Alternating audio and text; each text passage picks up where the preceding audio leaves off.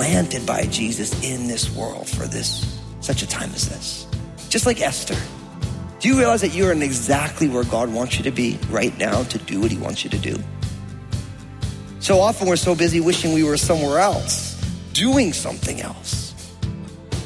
What I am constantly learning is the Lord is saying, Daniel, there's so much that I want to do in your life, and I have to use this to get you there.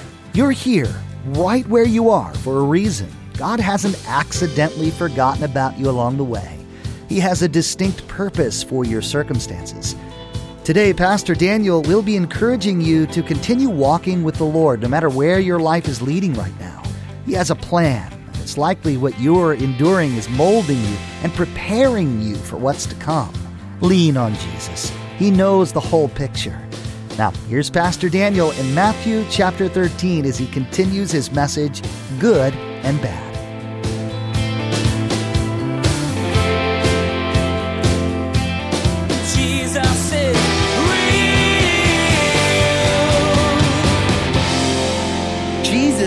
Planting you is purposeful. It's not happenstance. He's not just like doing things randomly. You're planted by divine design. And when you begin to realize that, now all of a sudden you begin to appropriate the purposes that God has for you. See, what happens oftentimes, and we're going to see how this works with the wheat and the tares, is that what Satan wants to do is he wants to knock you off of understanding who you really are right? And so there's many of us right now, and I think it's appropriate for a lot of us that you think that all that's going on is purposeless. And I'm here to tell you, if you believe that your experience right now is purposeless, it's because you're not trusting the good God who planted you right where you are. The situations that you find yourself in, those are purposeful as well. Now, they're not all pleasurable, but they do have value and purpose impregnated within the experiences if you realize that God has ordained all of this. And I'm here to tell you that God has ordained you. Now, there's some of you here right now, you've never put your faith and trust in Jesus. But I'm here to tell you, God's ordained you too. All that you are, the gifts, the talents, the struggles, the history, the destiny, all of it, God wants you to see as I want to drive this thing. But here's the thing if you don't put your faith and trust in Jesus, you will drive it, but you will drive it into destruction. The only difference is, is who's driving.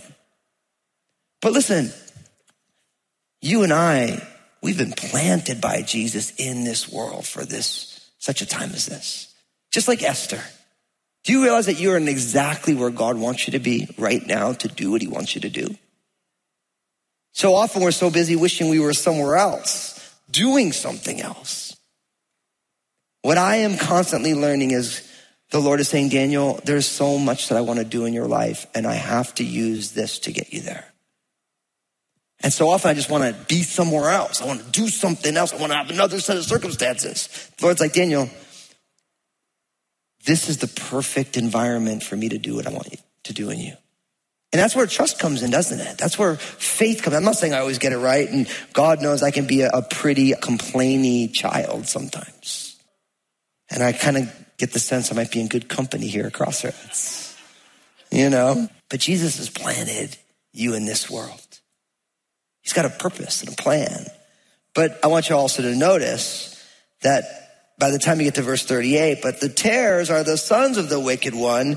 The enemy who sowed them is the devil. And the harvest is at the end of the age and the reapers are the angels. Now guess what? The enemy has plans also. The enemy has plans also. See, the parable of the wheat and the tares, there is this man who sows his field and he sows wheat and he knows that wheat is going to bear fruit. But while everyone's sleeping, the enemy comes in stealthily and instead of just letting what was planted, he plants all these tares. right? And so what you have to realize is that not only in this world has God planted his own children, but the enemy has also planted his own children, right? So the enemy's got plans also. And he's doing it by stealth. Now here's the thing that I want to tell you that not only is this true of the world as a whole, but it's also true of your life in particular and mine as well. See, what I realize is that God has got a plan for my life and the enemy has a plan for my life as well. God has a plan for my marriage and the enemy's got a plan for my marriage as well.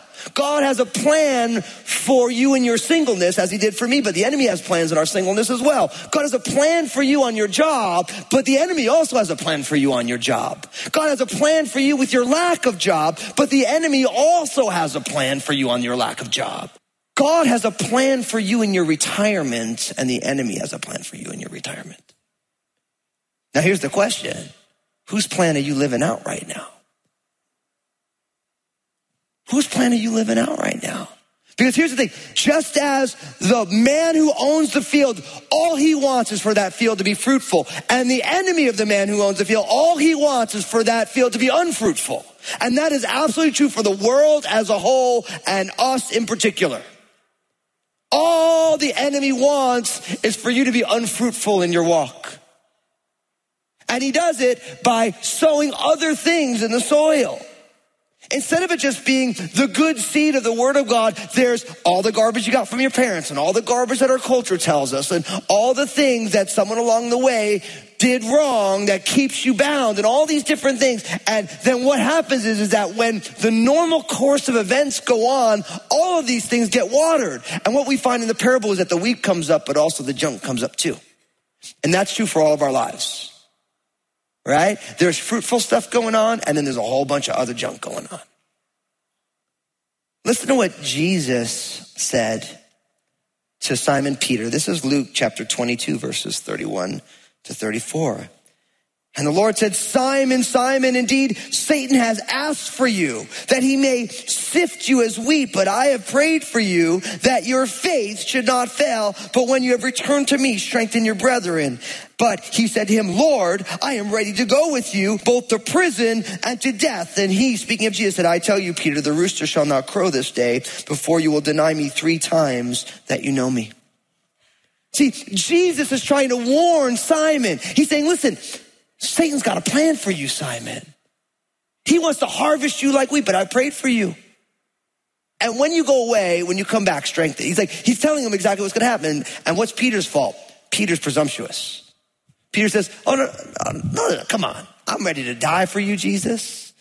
And Jesus is like, Man, surely I say to you, you're not even going to make it through the next day before denying me. See, here's the thing.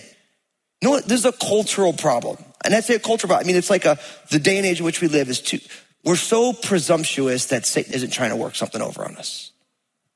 See, our culture is too sophisticated to believe in the spiritual realm, the realm where the real battle's taking place, that we see the manifestation of it right here and now. If you read commentaries of Bible teachers from previous generations, they would talk about Satan a lot, but not in this generation. It's almost like I've never seen it. We have an evidentiary view of information, and because we've never seen it, it doesn't exist. But I'm here to tell you, Jesus tells us that it exists so that we know that it does. There is a spiritual battle going on in this world that presses into the physical world. There is a spiritual battle going on for you and the fruitfulness of your life. I'm not trying to scare you. I've never seen Satan. I've never seen a demon, at least not in real time. But that doesn't mean that it's not true and it's not real. See, in Job chapter one, the Lord was boasting in Job, and Satan hears it, and he's like, you know, have you considered my servant Job? Like, God's like bragging on his boy. Like, my man Job, look at him go. I mean, I don't often think of God being like a, a grandparent bragging on their grandkids, right? I always think about that because my grandma, who I love so much, she just brags on all of us. So sometimes she'll be bragging. I wish my grandma could be here. You guys would love Anita and Anthony. They're the cutest. Grandma's 91, right? I remember sometimes she'll be bragging on us to my dad. And my dad will be like, man, the way you talk about Daniel, it's like he's a saint. He never did anything wrong. She's like, my Danny never did anything wrong. when that happens, I look at my dad and I wink at him. You know? Now, I love my grandma, right? Now, I've done a lot wrong. But God brags on us and he knows everything about us because he loves seeing how we grow. He loves seeing what we do. But you know what Satan says to God about Job? He's like, yeah, I've studied him. And literally, if you look at that word in the Hebrew, rabbis tell us that it literally means I've plotted a military strategy against Job. Now, do you realize that Satan's done the same thing for you too? If you're born again, if you're a follower of Jesus, Satan's like, man, I got a strategy against that person. I know if I do this thing, this thing, this thing, if this thing happens, if I can get someone to cast a little doubt right here, before you know it, this person who God could use powerfully is going to be in a gutter, in the bottom of a bottle. I know that this person who had such ability to have such an impact on so many people is going to get self-focused, self-centered, and end up on the shelf. See, you have to realize that it's not all roses in the kingdom of God. I mean, it is in the God's kingdom, but we live in God's kingdom here in this world where there is a collision course between the kingdom of God and the kingdom of the evil one. And the kingdom of God wants to be fruitful and the kingdom of the evil one wants to steal that fruit, wants to poison your well. I was just talking to a, friend of mine. He said something so beautiful. I wrote it down. I've been meditating on it every day. He said, listen, he said, your family is like a freshwater lake. And he's like, and the key for you as a dad and a husband is to never put anything in it to pollute that lake. And I thought, I'm like, wow, that's so good. He's like, with those kids, your kids, that's a beautiful freshwater lake that you jump in. It's refreshing. It's beautiful. But whatever you do, don't pollute that lake with all the garbage. I think, man, that's true for life. That's true for church. That's true for everything. God, it's beautiful. It's, it's fresh water. It's refreshing. But we got to be careful that we're not polluting that stuff. And I'm here to tell you, you know what all Satan wants? All he wants is your life not to be a freshwater lake. That's all he wants. He's like, if I can pollute you with a little bit of selfishness, if I can pollute you with a little bit of sin, a little bit of rebellion against God, if I can do anything to get you a little bit off, I know I'm going to make what is supposed to be nourishing and refreshing, I'm going to break it.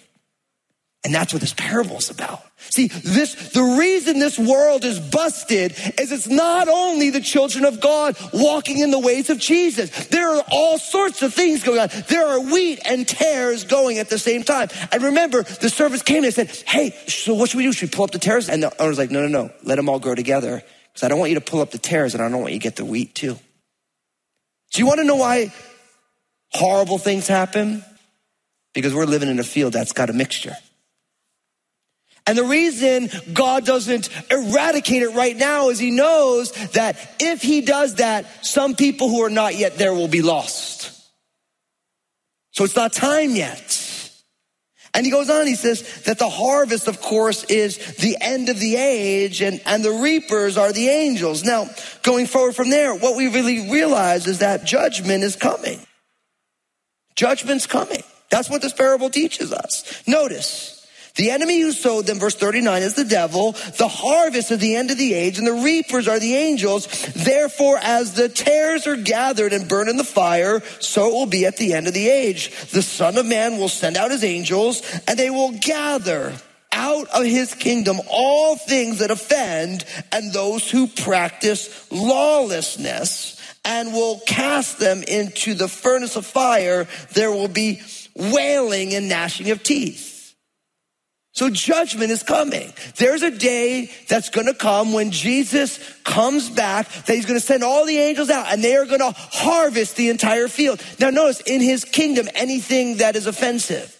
So what you realize is that right now we live in this world, but this is still the kingdom of Jesus because even though Jesus in its fulfillment is not reigning here in the physical way, it's still his kingdom. And anything that's broken here, Jesus brings judgment upon. Now, I realize this might be the least popular teaching in 21st century America, that doesn't make it any less true. I don't believe in the judgment because I want to see people judged. I believe in the judgment because Jesus said it was so. And he didn't just say it one time, like here in a story. Because listen to Matthew chapter 25. I'm going to read a long passage, verses 31 to 46.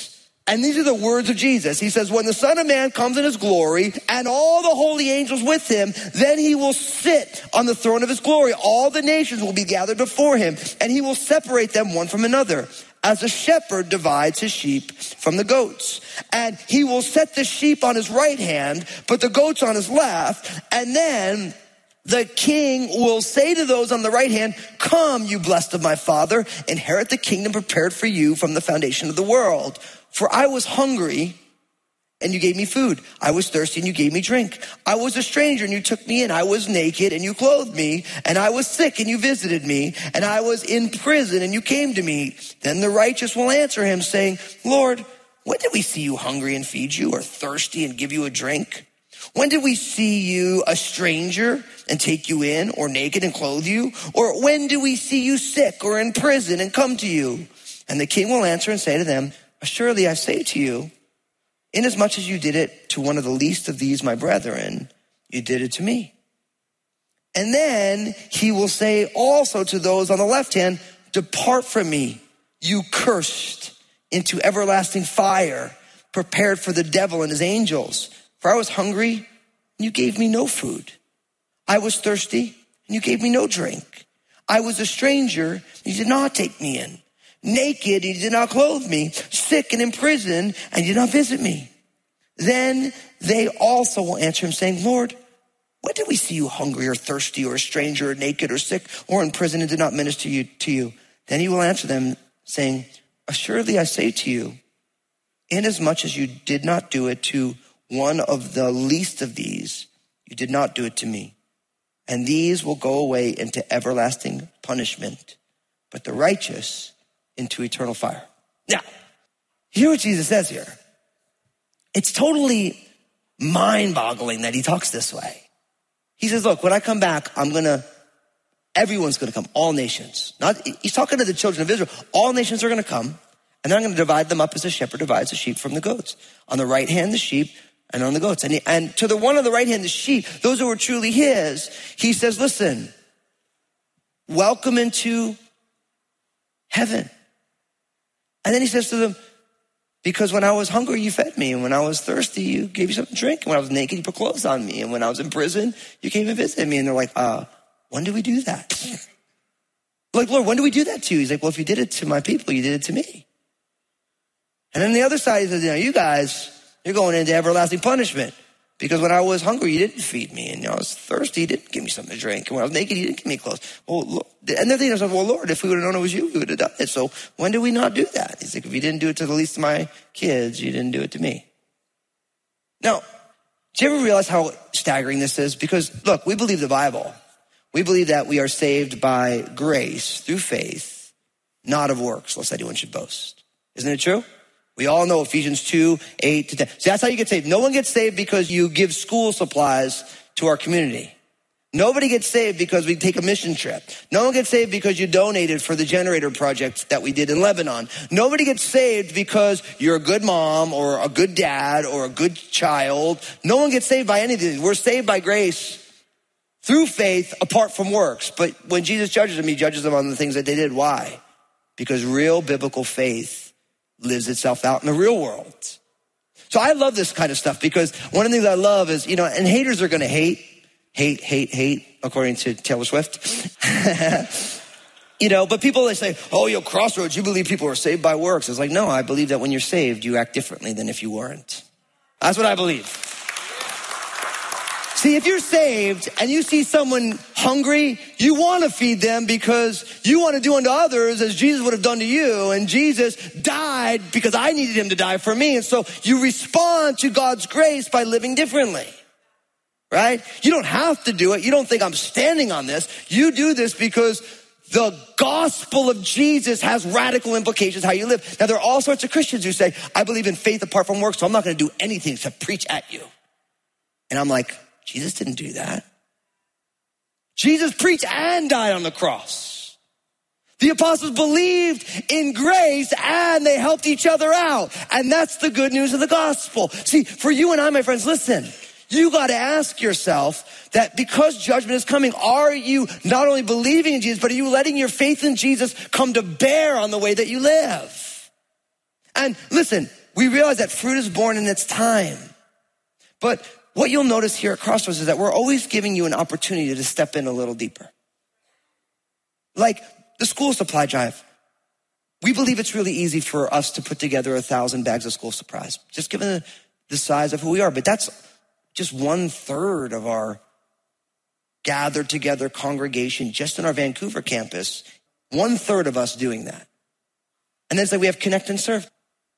It's like, because we believe in a family faithfully engaged. We have this thing. We have mission trips. We have this. Hey, come and join us with this. Come and join us with this. So you got to ask yourself, are you letting your faith come to bear on the way that you live? Because the way of the world, it's, you don't have to do that for them. That's their problem. You have to look out for you. But guess what? That's not biblical faith. Remember when Cain killed his brother Abel? When the Lord came looking, he said, Hey, Cain, where's your brother Abel? And what was Cain's response? What, am I my brother's keeper? You know what the answer to that question is? Is yes, you absolutely are. You are. You're your brother's keeper. And guess what? That's true for all of us. See, because there's coming a day when Jesus is going to sit down and all of our lives are going to be opened up, we start to say, Lord, I want to live like I believe in Jesus. I want to live right now that when people look upon my life, they see a different type of a life. And they say, why are you like that? You say, well, I'm following Jesus. And I believe in a savior who was willing to die on a cross for me. So it's really a small thing for me to take my time and help.